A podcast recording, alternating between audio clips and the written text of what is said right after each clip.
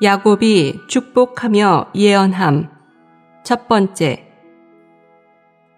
삼십사주 오일 아침의 누림. 창세기 사십구장 십삼절.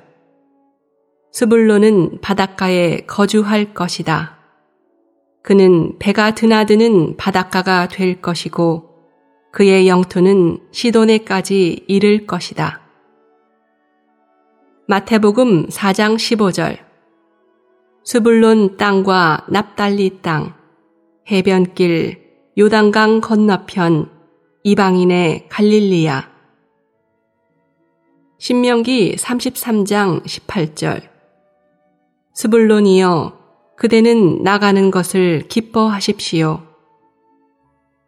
마태복음 사장 십오절은 스불론이 갈릴리의 한 지역이었음을 가리킵니다.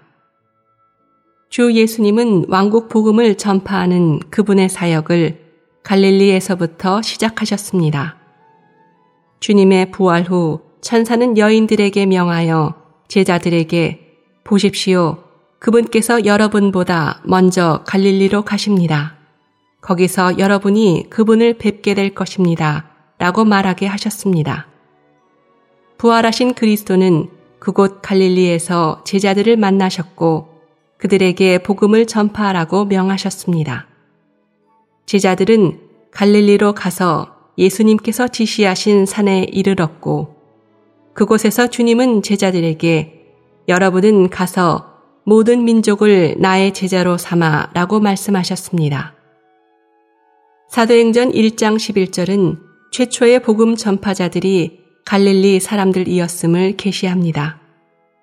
유다는 복음을 생산하는 지파입니다. 복음이 생산된 후에는 복음을 전파하는 것이 필요합니다. 그러므로 스불론이 등장하여 이 위임을 수행하고 복음을 내보내는 부담을 이행합니다. 오늘의 읽을 말씀. 합당한 방법은 하늘에 속한 바람의 힘에 의해 항해하는 범선들을 통하여 복음을 수출하는 것입니다. 사도행전 일장 팔절에서 주님은 갈릴리의 복음 전파자들에게 위로부터 능력을 받을 때까지 기다리라고 말씀하셨으며 사도행전 이장 이절은 갑자기 하늘에서 강한 바람이 세차게 부는 듯한 소리가 나더니 라고 말합니다. 그때 이후 배들은 계속 항해하기 시작했습니다. 이 살아있는 배들 중 한 척은 베드로라고 불리었습니다. 오순절날 베드로가 다른 사람들에게 예수님이 구주이시며 그분을 믿어야 하고 그렇지 않으면 멸망한다고 말하였을 때 그는 여행하고 수고하는 나귀가 아니었습니다. 그는 급하고 강한 바람의 힘으로 항해하는 한 척의 배였습니다. 복음은 사람이 만든 엔진을 통해 움직이는 증기선이 아니라 바람에 의해 움직이는 범선에 의해 확산됩니다. 복음을 전파하는 일에서 어떤 술책을 사용하지 마십시오. 술책을 사용하여 복음을 전파하는 것은 범선을 증기선으로 바꾸는 것입니다. 교회 역사에 의하면 복음 전파가 수행될 때마다 범선에 의해 곧 하늘에 속한 바람의 힘으로 항해하는 배와 같은 성도들에 의해 복음 전파가 이루어졌습니다. 영적인 역사에 의하면 사복음서 다음에 사도행전이 뒤따르며 사도행전은 갈릴리 출신의 복음 전파자들에 관한 책입니다. 이 갈릴리 출신의 복음 전파자들은 하늘에 속한 바람의 힘으로 항해하는 범선들이었습니다. 시돈은 거룩한 땅 밖에 있는 이방 도시였습니다. 시돈은 바다에 인접하였으며 그곳에서부터 해상 교통이 시작되어 땅끝까지 이르렀습니다.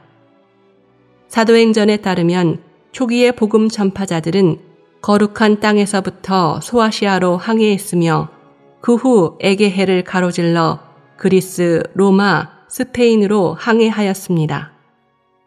사도 바울은 거룩한 땅에서 배를 타고 먼저 시돈으로 항해했으며 마침내 로마에 이르렀습니다.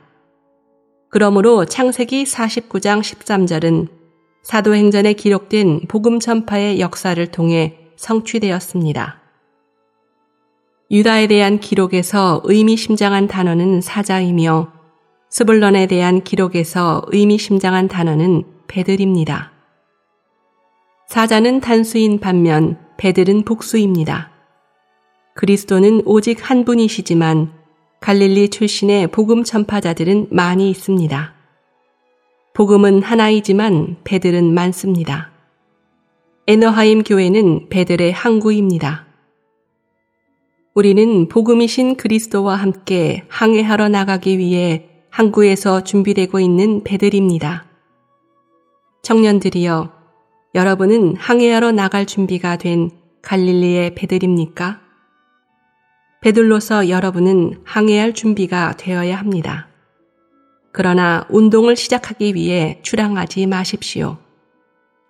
신명기 삼십삼 장 십팔 절에 언급된 나가는 것은 배로 나가는 것을 가리킵니다. 그러므로 모세의 말은 야곱의 말과 일치합니다.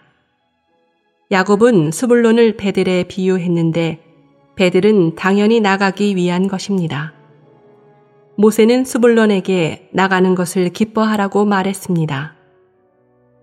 복음 전파를 위하여 나갈 때 우리는 기쁠 것입니다. 기쁨과 즐거움이 가장 충만한 사람은 복음 전파자입니다.